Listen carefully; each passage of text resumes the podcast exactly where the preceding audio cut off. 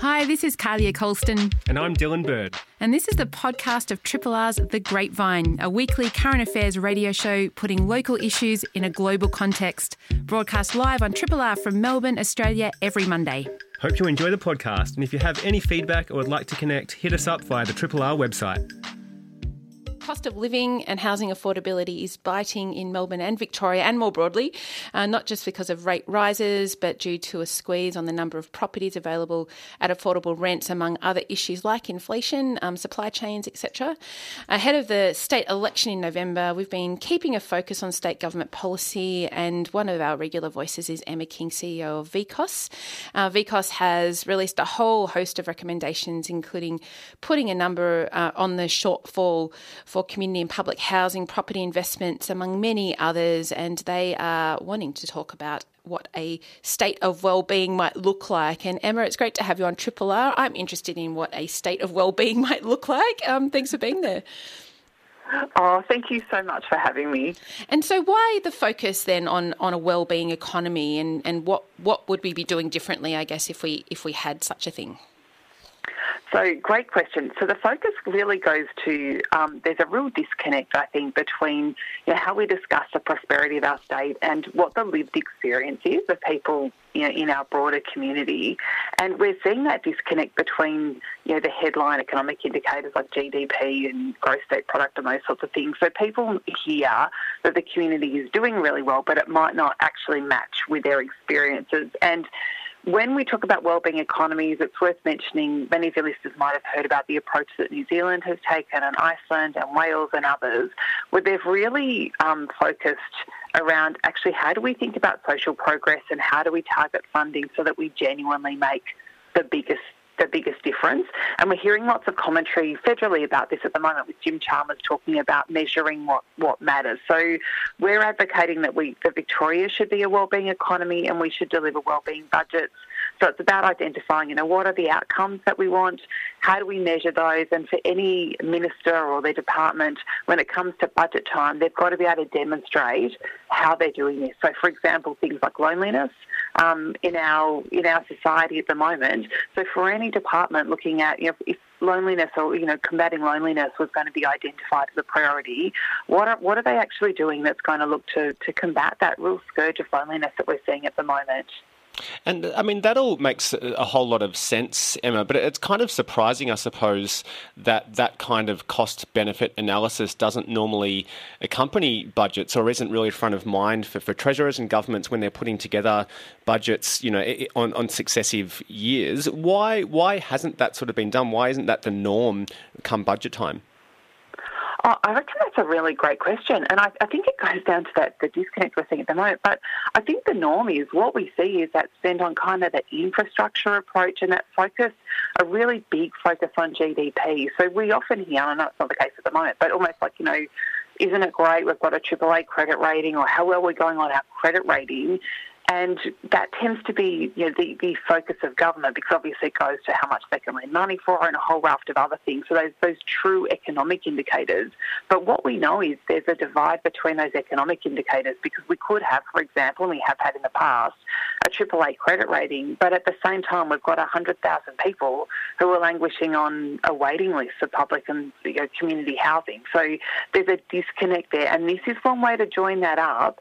And what we know as well is you know when we, we go to create you know, a wellbeing economy in the first place, one of the important things that international jurisdictions have done have, has literally been to go around and to talk to people around around the, their jurisdiction to say, well, actually, what matters to you? So to genuinely listen to people who might not or don't normally get a seat at the table, um, to find out what actually matters to people and how do we how do we kind of balance the two? Because we've got to look at you know the you know the economic um, social, cultural, environmental domains and recognise that they're, they're all inextricably linked. And we do have a, a, federal budget coming up in October, and then a, a month later, a, a, state election here in Victoria. Are you expecting to see well-being type measures in that federal budget and potentially influencing um, the, the way that we, we vote in November? I think it's going to be real. The timing is really interesting. And we've certainly heard Jim Chalmers speak about Um, he's very interested in wellbeing budgets. He said that there will be a focus. My sense is this will be a very first step. I don't know how far into that will, will go, but he has talked as well about measuring what matters. I have to say that's really heartening to hear that, and that's the approach we'd like to take at a state level as well. I, you know, there's lots of speculation at the moment. I was reading some in the paper today around, you know, they, they're kind of going back because they've got this joint pressure around what do they cut back on, but at the same time, how do you make people's lives better? So I think they're going back and doing a bit of a, a scan in terms of looking at what perhaps was signed off in the last days of the previous government, but actually where there's opportunity for more. And I do have to call out because I know they've made a, a commitment to not um, increase the amount of job seeker. And just to say, like, it's it's such a missed opportunity, and I would hope that in the future, in the very near future, that is reconsidered because it, it's so important. And at the same time, we know there's a discussion around the stage three tax cuts continuing, and there's a real disconnect there of going, well, actually, the ver- people on the very lowest incomes who are being consigned to a life of poverty and whom any dollar they get goes back into the economy are being missed out, while at the same time, people who are doing very well will be getting thousands of dollars more in their pocket.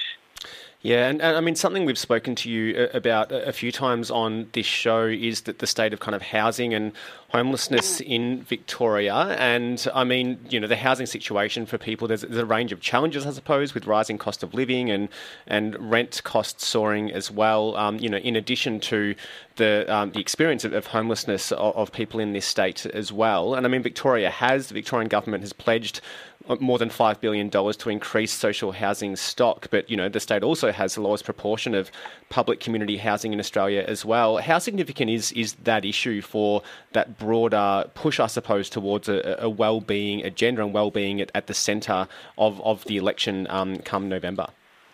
Look, it's huge, and you've actually captured the issue beautifully in terms of we've seen this, you know, really profound – investment in terms of the big housing build, and it's important to acknowledge that, but also to acknowledge that we need to see a pipeline um, of investment in terms of looking at how we deliver the housing that we need. So we we know that we need at least sixty thousand social housing properties by 2032. So that's another 51,000 new homes on top of the current housing big build.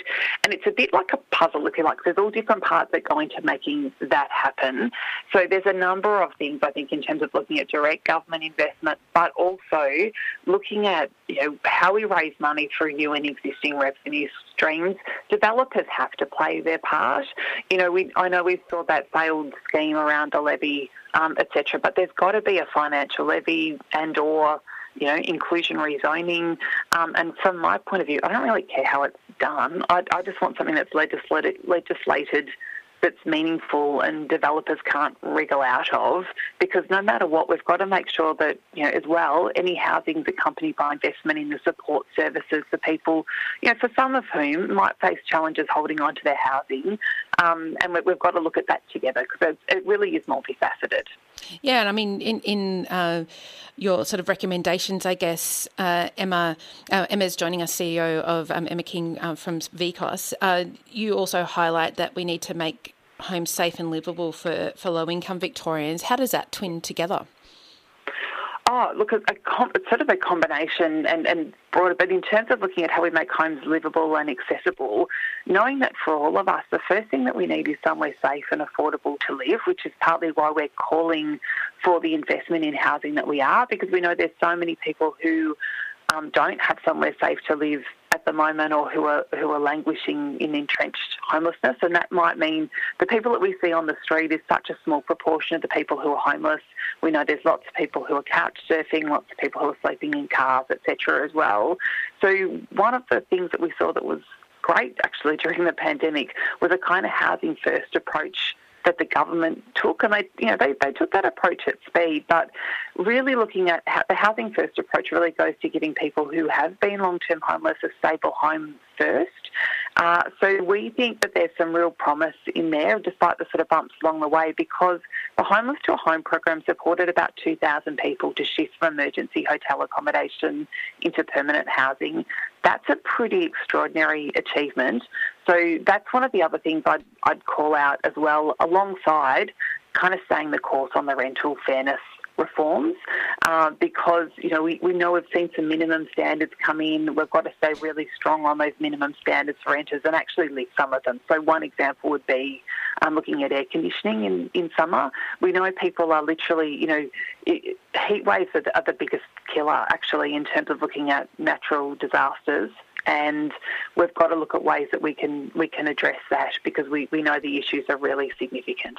Yeah, and I mean just, just sort of on, on homelessness, um, uh, just mm. just for a moment longer, the Productivity Commission, I understand, recently reviewed the current national agreement on homelessness and has handed mm. the report to government, which you know hasn't been made public just yet. Mm. But do you see kind of a uh, you know what's happening at the federal level to feed into you know potentially um, a, a, more uh, I don't know ro- robust or, or, or committed attempt to address homelessness in this state going forward?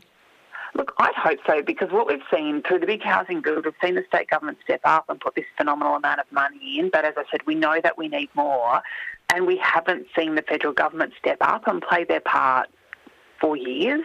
So you, I'd really hope that there's a call from the Productivity Commission in there to, well, to really call that out and hold the federal government to account in terms of working with state governments at, around how we provide social housing across the country, and I guess in our case, particularly in Victoria. But it's such a profound issue, and we can't leave like I don't want to let the states off the hook, but at the same time, we've got to acknowledge that we need the federal government in there working alongside. There's so many different levers in this. Like it's not one, there's not one silver bullet, for want of a better term. So it's actually looking at, well, how do we have the federal government step in and really um, play their part as well? Um, we're still a couple of uh, months out, and we hope to ha- have you back a couple of times before the, the state election, Emma. Uh, but you do you have a sense yet of what the Victorian government, what the parties um, will take to this upcoming election. I guess we've got on one hand a bit of discussion around infrastructure and, and health, but I mean, are, are, you starting to get a strong sense of what the, those um, you know vying to, to govern govern Victoria are standing for um, leading up to this election? Look, I think it's going to be interesting. Obviously, there'll be a big health focus, and I guess my hope as well. I understand the, you know, given the very dire circumstances we've been in, and, and the reality, you know, we've done it. Everyone's done it so tough over the last two and a half years. I think we're very focused on hospitals and ambulances, and I totally understand that. But I would really hope that we start to have a real focus on prevention and early intervention, and particularly when you look at, you know, the, the findings of the Mental Health Royal Commission, um, a lot of their findings go to prevention and early intervention, and we're seeing some early work there. Um, I think it'll be really interesting as we move further to see actually where, as you say, it's you know, we're waiting for the the, um, the, the parties and, and independents to put their, their policies out. But we'd love to see some focus around how we address loneliness and isolation. You know, how we tackle a digital divide, um, early childhood inequity, net zero emissions. Surely there's got to be some promises in there around when we, we look at addressing climate change, for example, um, and climate protection, and um, lots more. I think in terms of women's equity, there's a big list, really, isn't there? There is. when you start saying it, I go, oh yeah, there's just so many things. Uh, uh, Emma, it's great to have you on Triple R. Thanks so much for being there this morning. Oh, thank you for having me again. Lovely to chat to you. Likewise, um, Emma King there, CEO of VCOSS. And if you're interested in uh, taking a look at the wellbeing agenda, you can find it um, really front and centre on their website. Triple R on FM, digital, online, on demand, podcasts, and via the app. Now, you just might have heard that Queen Elizabeth II died last week, aged 96, and the days since have been, co- have, of course, been saturated with responses from politicians, celebrities, and members of the public as well across our screens and across our airwaves. But someone whose response I am yet to hear is that of Jeff Sparrow, columnist with Guardian Australia, lecturer at the University of Melbourne, and regular guest on this show. Jeff, welcome back. Always great to chat. Always great to chat to you guys. And so, uh, how have you observed the past four days or so as the world has reacted to news of the Queen's passing? it's been um, it's been quite a thing. I mean, uh, you know, one of the aspects that struck me was on, on the same day that the um, the the death was reported. Um, a bunch of climate scientists released a report saying that the world had probably passed a whole series of crucial tipping points. Um, you know, to do to, in terms of glaciers melting and um, you know various other symptoms of a general environmental crisis. Yet that wasn't um, that wasn't the event that provoked us to suspend Parliament for two weeks and to have the media you know, devoting 24-7 sombre coverage. Instead, we were focused on the uh, death from old age of a uh, 96-year-old billionaire aristocrat. So make of that what you will. Well, I mean, it makes sense that it's reported, you know, and, and I think people have been preparing in the media anyway for reporting on this at short notice for, for a very long time. And one thing that I wasn't aware of was the um, the protocols around what happened, and we're seeing Anthony Albanese going through those at the moment, and he's a well known Republican. I, I, wonder if you've got thoughts around that, um, Jeff.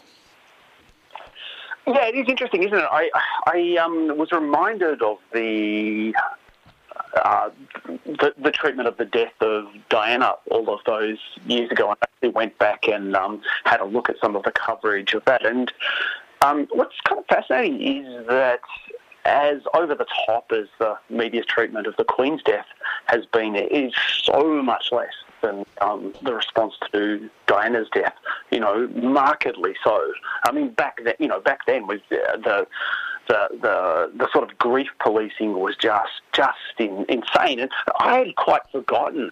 Perhaps other people knew this, but I had, I had forgotten that um, after Diana's death, um, one target of the grief policing was in fact the Queen herself, and there was a prolonged campaign by the um, by the tabloids, um, you know, targeting the Queen for not mourning Diana enough, which is kind of ironic given the stuff that's happening here. But in, in terms of the question about the Republic, I think that's really really fascinating because, as you said in your introduction, there's been this long held sentiment that the death of the Queen would would be the sort of key moment for Australia to move to a republic. And I don't know about you guys, but I'm increasingly sceptical whether that's in fact the case. And I reckon that you might, in fact, make the alternative argument, and that you know the events over the last few days have actually strengthened um, monarchical thinking and made the republic um, somewhat more distant. Um, yeah, and I, I, think it'll be really interesting to see how that develops. Yeah, it's interesting because uh, you know, as um, I'm sure I'm not alone in this, but as I've you know watched some of the, the news that, that, I could handle over the past four days, it's this incredible disconnect between, um, you know, I, I, guess the relationship I feel with the royal family and just the extent of um, sort of reporting there has been on it. But I mean, you know, some polls that have been done suggest that, that support for a republic have actually, you know, relatively low among the, the, sort of lower or younger age demographic, which might come as a bit of a surprise to people for those who haven't, you know, grown up with a really strong connection to the British royal family. But, but I mean, what do you make of, of all this fanfare and I suppose the celebrity status as well of the Queen and, you know, Meghan and Harry and all that kind of thing and, and Australia's move or potential move towards a republic? Well, I reckon there's a, a, a, few aspects to, to to think through. So the death of the Queen comes at this moment of prolonged um, social decline in Britain. You know, this this this prevailing sense that um, the, the, the society is in a deep crisis. You know, with say the energy crisis being the most um, yet manifestation of that, and I think that that's perhaps added to the power of the monarchy in a sense that it seems for some people it's a legacy of a better time. Mm. You know, like, and so there's this sort of sense that the Queen was there when Britain was good, now Britain's crap, you know, and this is why the, you know, the, the, the monarchy is important. But I think perhaps more importantly, there is this profound contradiction running through the sort of the Republican campaign that we've seen in uh, uh, Australia that the general approach approach of the Republicans have been to try to minimise what the shift to a republic would actually entail, and to stress that there would be nothing substantive involved. It would merely be symbolic. You know, it's nothing to to nothing to worry uh, uh about. And of course, as soon as you make that argument, then it obviously raises the issue well, if it's not actually going to make any difference, why should I get excited about it? Yeah. And I suspect that, that that probably relates to why younger people in particular just cannot get particularly fired up one way or the other. Because, you know, you can make it, like, quite obviously, by definition, a monarchy is not a democratic um, a system of government. So you can make the argument that you know that this is a long overdue democratic reform that has you know it has material consequences for how Australia is is, is, is governed. You know, we only have to think about you know Scott Morrison and his um his collection of ministries yeah. being signed off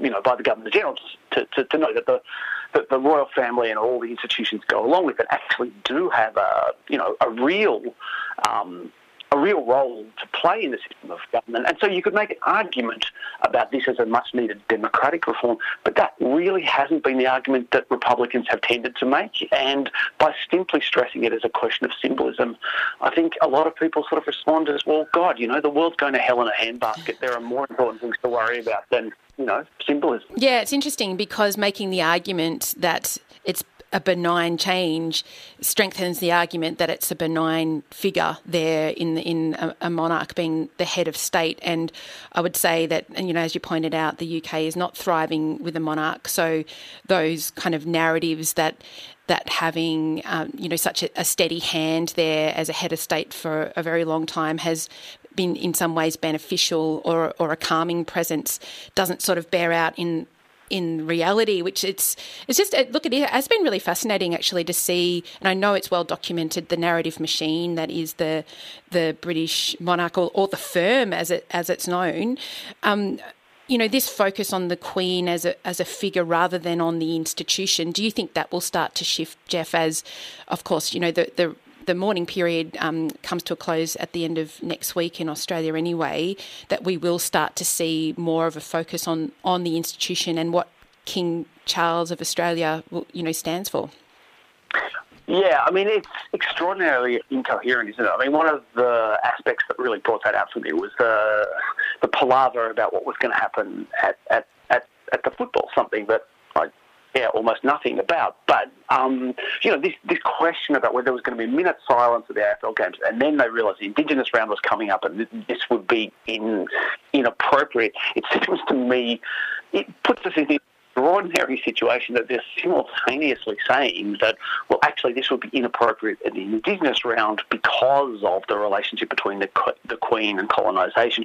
But they're also just saying, well, that's just a question for Indigenous people, and actually, it's good for the rest of us to celebrate it. But, you know, it makes no sense um, at all and sort of highlights um, the the internal contradictions of the whole narrative. But I think the other aspect that we need to take into account is the Albanese government, the Albanese government's evident um, reluctance to court any kind of controversy at all, and that's I mean really clear hallmark of this this government. You know, not wanting to do anything that's in the slightest bit controversial. So while they are in theory committed to a republic, um, I mean, Albanese is saying that the priority is going to be to um, to get uh, to, to get the voice up, the voice to Parliament up first, which also re- requires constitutional change, and, and then only after that will they talk about a republic. And, and yet, has about... the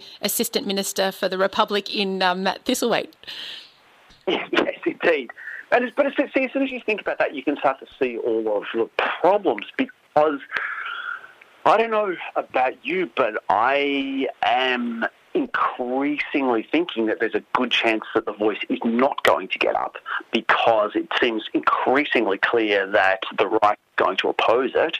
You know, the, the Liberal Party is, Dutton is still sort of ambivalent about it, but um, increasingly, you know, the Sky News right is moving to overt opposition to the voice.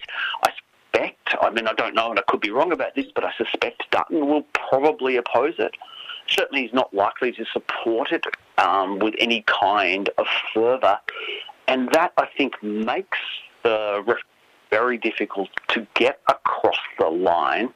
And in that context, if the voice doesn't get up and in fact becomes embroiled in controversy, which I think now is looking like it will, then it seems to me Albanese is going to be quite reluctant to follow that up with a second proposal for a referendum, which will also be controversial. It just seems very contrary to the kind of government they seem to be determined to establish, which is very risk uh, averse. Now, I could be completely wrong about that. Perhaps the voice will be overwhelmingly um, carried, but I have to say that I think the signs for a republic in the immediate future are not particularly good.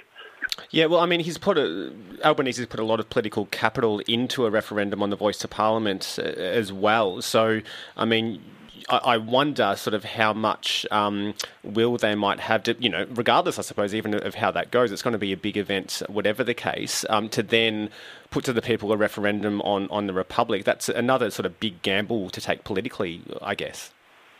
Well, yeah, 100%, right? It seems to me it's only likely to happen if there is a real uh, popular upsurge in public enthusiasm for a republic, and as yet it's not really something we're seeing. And again, because the sort of official republicanism is so milquetoast that it just really doesn't inspire anyone very much. Like no normal, no normal person, not many people care, especially about you know symbols on banknotes and all that sort of stuff. I mean, I suppose some people do care, but you know, it really does not seem the it really does not seem the most important priority given yeah.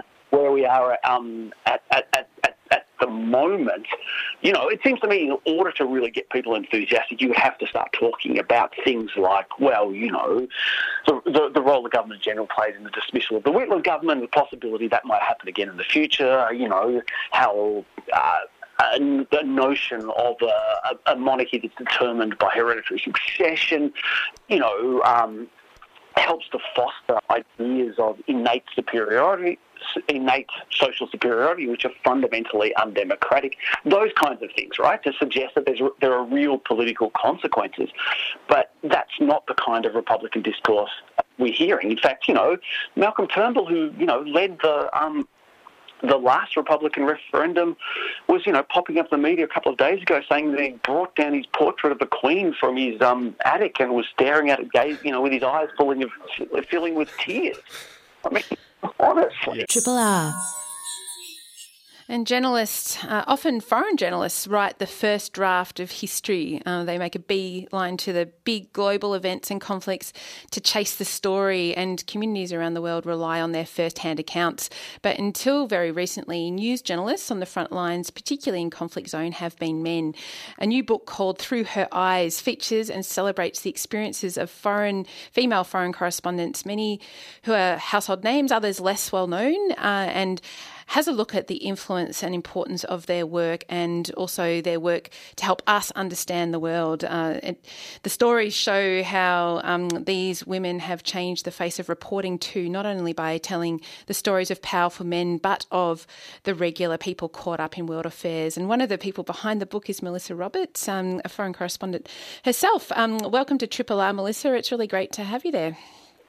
Thank you. It's lovely to be here. Nice uh, to meet you guys. Yeah, and um, I mean, we spoke actually to your collaborator Trevor Watson uh, last year about your book, Beijing Bureau, and now we have through her eyes. I mean, what, why the focus on telling the stories of foreign correspondents, and what do you think it reveals to us, the experiences and, and the stories they tell us?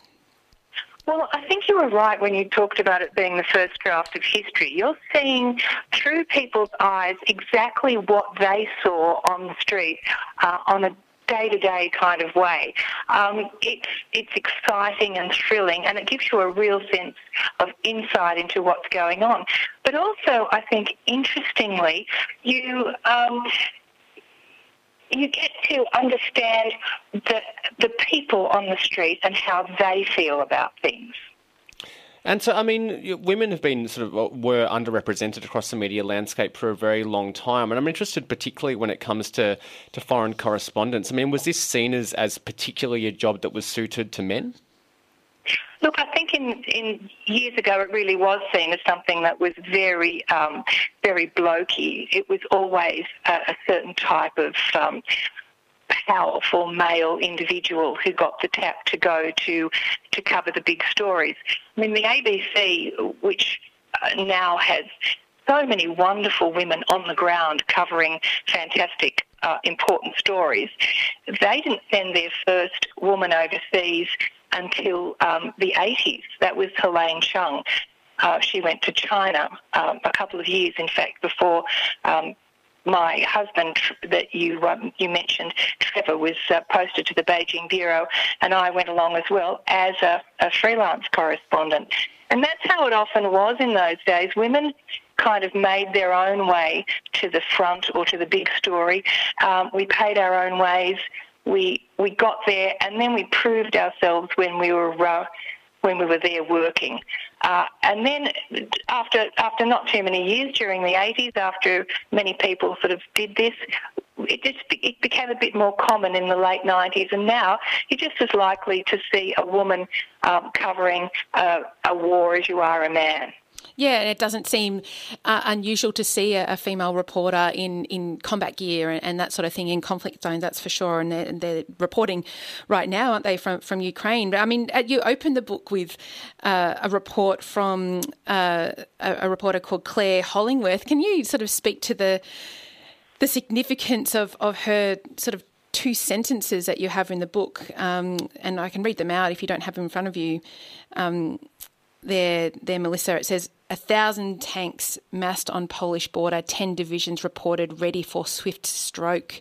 What were the significance of those two sentences? Clare Hollingworth was uh, was an English uh, journalist. Uh, she she broke the story of World War II with those few words, and she too was a um, a stringer. She was a freelancer. She went to Europe and uh, went to Poland, where there were very few people, saw these tanks massing on the border, and filed to the London Daily Telegraph, effectively breaking the story of the century. Hitler's preparations to begin, you know, what became a catastrophic war in Europe.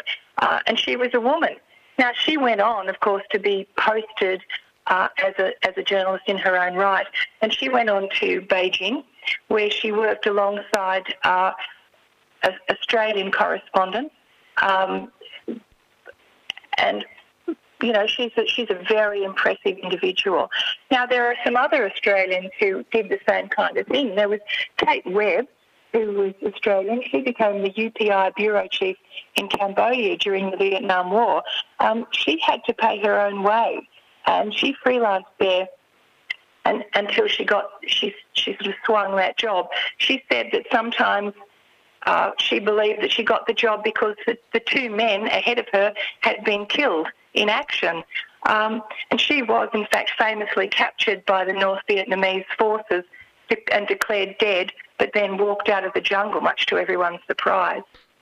Yeah, and um, I mean, it's it's one thing for, for women to sort of start to work in this industry that previously, you know, hadn't really been open to them. But another thing when we're talking about journalism, to to have access or the ability to tell different kinds of stories as well. And um, I mean, one of the contributors, Kate Geraghty, talks about um, just just how I suppose her work in Afghanistan and, and her, her status, I guess, as a woman enabled her to speak and, and, and learn more about the experience of, of particularly women in that country, which which wouldn't have been available to male correspondents. I wonder if you can speak to, I suppose, the different image of the outside world that we, we got through female correspondents continuing to work in the field. Yeah, I, I mean, I think that women originally um, in journalism were confined to really covering soft stories. Uh, women were on the, the foreign, on the home pages, on the women's pages, doing stories about about cooking and, and hints on how to keep your house tidy. I'm, I mean, I'm going back to the first half of the 20th century, I guess, but um, they were really, really confined to that kind of that kind of area, and they were covering these soft stories. When when World War II broke out, the, most Australian women were prevented from going to the front. They were allowed to go as far as the nurses' stations, so they covered the stories of the people who were um, affected by the war. The, the nurses doing their job, the wounded soldiers, the refugees, the people who were, were suffering and being dislocated. And in a way, once they got the opportunity to really move out and cover the big stories, women have remained interested in those stories. And I think they've really changed the way that we view the world and changed the way we cover the world. They're still reporting on these so called soft stories but they're the real stories of real people caught up in, in life changing events. I mean, traditionally, men covered like the tectonic shifts of history, the great man view of history. But now we're all of us, male and female, much more interested in the story of the person sheltering in the basement in, in Ukraine rather than the name of the, the general who ordered the bombardment or the number on the shells that are raining down on them. Yeah, it is fascinating to think that uh, women correspondents really uh, help change that focus, and we're certainly seeing that from Ukraine now, aren't we? And you have a uh, an essay in the book from Barbara Miller, one of the ABC correspondents, who has taken in in reporting that conflict a focus on on people and. Um, accounts of people in besieged cities in Ukraine. And I mean, do you think now that that, I mean, we, are seeing also male foreign correspondents take that approach to reporting world events, and you see that really very much coming from that history of women's involvement in reporting. Do you, um, Melissa? Well, I do see that. I see that it's changed, and I think that men. Um, well, feminism has has wrought great changes on men and, and delivered great benefits to men as well, and enabled them to think um, more about this, this sort of the softer side of of uh, their work, I guess, as well. And I, so I think the whole way that all journalists look at their job has um, has been transformed over over decades. But yeah, and I think we're all better for it. I think it's it's more interesting, fascinating to learn about these these real people. I mean, Barbara Miller's a case in point. You mentioned her. She saw these columns of, of people fleeing their homes and didn't see um, a tide of people. She saw individuals who'd who'd left their homes and left everything behind, and she was concerned about them. Um, Sophie McNeill, who's gone on actually to work in, in human rights, actually put her story aside one time to save the life of a man who had come ashore in Greece um, on a boat of refugees from Syria and was completely lost and alone and could could not have just walked by himself to the refugee camp. And so she did her story, but she also managed to save his life and remained connected with him and his family moving forward. And it's I think that's so um, it's moving to me that, that that these women that have written stories in this book care so deeply for the people that they write about. Yeah, absolutely. We're speaking with author and journalist Melissa Roberts all about her co edited book, Through Her Eyes Australia's Women Correspondents from Hiroshima to Ukraine. And I'm interested in, in when you, um, you reached out to the different contributors um, to write a piece for this book, Melissa? I mean, you know, some of them do reflect very directly on their, their gender as part of their reporting, and, and others, you know, kind of simply tell uh, a story of their experience reporting from particular places. But but when you did reach out, was gender something that, that I suppose these contributors had actively thought about and were highly aware of the role in that um, in in their careers? Yeah, I think it was something that most people had thought about. There were a number of women who said um, mainly that it had never impacted on them. Um, Kate Geraghty, the uh, video journalist, said that she never felt that, uh, the photojournalist, I'm sorry, she never felt that um, her gender had been in any way a barrier. And then again, you have some other people like Diane Willman, who um, who Trevor wrote a profile of, who had to pay her way to cover the war in um, in Lebanon, the civil war in 1975. And she could not be sent there by the ABC. They just told her they she was unreliable. She might get married and, and have a baby, and then where would they be? Well, in fact, she did while she was covering the Civil War have a baby, Tarek, and she hid him under mattresses and continued on with her job. So um, she was a great inspiration to me when I was uh, a young girl. I wanted to grow up and be just like her um, Lorraine Stumm, who covered um, the bomb, the bombing of Hiroshima.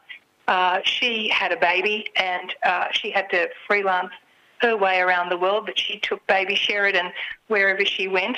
Um, but and even today, I think a lot of the women have to think about how being a mother um, dovetails with their work as a journalist. And a lot of them said to me that they felt you, you're always kind of in the wrong place. You're, you're always worried if you're not at work covering the story, you're a bit worried about that. And if you are at work covering the story, you're worrying whether you should be at home um, mothering. So it, that always is a challenge. Some of the women said, however, you get to be a kind of a neutral gender. I found this, Ginny Stein found this, um, that when you're covering uh, stories, you're allowed to go into the women's tent where the women are confined, maybe in some Middle Eastern countries like traditional areas of Afghanistan. But you're also allowed to meet with the men in ways that local women are not because you are in this neutral gender doing a job, the job of getting their story out fascinating. And I mean, in the time we've got left, I was quite taken with the essay written by Sue-Lin Wong, um, and it was entitled Race Traitor, and that really um, detailed her experience. Um, I think she works for The Economist now, uh, working uh, in China uh, in particular, and she has um, Chinese background, but never had been to China before going there, um, having grown up in Malaysia and Australia. And um, maybe speak a little bit about her experience or her contribution, Melissa, because you know issues of identity were also something that she was needing uh, to navigate when reporting from, from Hong Kong and China. Yes, Sue-Lin um, is a, a, brilliant journalist, born in Australia, went to ANU, um, didn't really uh, engage with so much of her Chinese heritage until she was a, a young adult. Um, she then found herself running um, afoul of, of China's very powerful nationalist. And they called her a race traitor. They believed that because she was ethnically Chinese, um, her parents had um, been born in Malaysia, so she's part of the diaspora. But they believed that she should uh, she should support Xi Jinping unquestioningly because of her uh, her ethnicity, and that's something that she struggled with because she was harassed um, pretty profoundly on social media for that. But Sue-Lin's an excellent journalist, and um, you know, we she worked with us. She's the only one who actually doubled up uh, in this book and through her eyes, and also on the Beijing bureau because um, you know we we both admire her so much as um, one of the young up and coming journalists. And she's now based in Taipei, so she'll be covering Asia from there, and as somebody really to, to carefully watch. And I wonder if, if I could ask you sort of um, to reflect on the role of foreign correspondents today, because we obviously, over the years, technology has advanced considerably, and, and you recount in the book, um, you know, writing stories on ancient typewriters um, and filing your copy via uh, telex, which is, um, you know, very different to how people could report immediately from the field today with an internet connection and so on. And and I suppose, you know, what role is there for correspondents making sense of countries, especially for an Australian audience. And, and, and, you know, given your history freelancing in India as well, a country that Australia has a very strong connection with, both given our, our population, um, you know, rising numbers of, of Indian born um, people living in Australia, but also as a very strong trading partner. So, so what is the role of correspondents making sense of the world for an Australian audience in today's context? Well, yeah, you mentioned the old tech. Um, back in the day, um, it, it, was we used to use typewriters and then file by uh, either shouting it down a crackly telephone line or sending it on a telex, which meant that you had to type it into this clunky old machine that produced a, a, a ribbon with holes in it. And then once you got a, a telephone line on the telex machine, you'd feed this ribbon back in and hope that it was all coming out down the end and that your foreign editor happened to be standing near the machine and, and could find it. Um, we could travel off to Afghanistan, for instance. You know, when we were in New Delhi, we went off to the border regions and, and found our way into the refugee camps where we met uh, Mujahideen fighters who were the, the, same people who would go on later to, they were fighting the, uh, the Russians then, but they would go on later to fight the United States. We could spend, you know, weeks finding these people. It's not the case anymore. I mean, the internet connections, the social media has changed media uh, hugely. Um, journalists are much more thinly spread. You can't take off and spend weeks finding a bunch of stories. You have to be doing long form, short form, and social media on the same day. I mean, Barbara Miller talks about um, having to you work for the 7:30 report, having to work for news, having to work for current affairs, and online. Um, so that's it's really a much more challenging job. Um, much the, the pay's lower, and there's a great deal more work.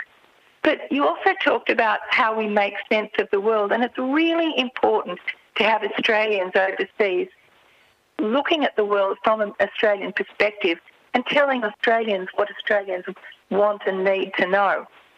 And, and I think that's very important not to just rely on overseas news sources. But then again, we need to look at our own media and ask ourselves some serious questions about diversity because I've talked a lot in this book about the rise of women correspondents, and many of them are, are brilliant people from Lebanon um, with, with Middle Eastern backgrounds. We've got a few great journalists with Asian backgrounds, but it's not enough. We need more diversity. We need women and men from all different communities to be able to to tell us what they see and to have those kind of insights into communities that they may know a little better than um, than the rest of us.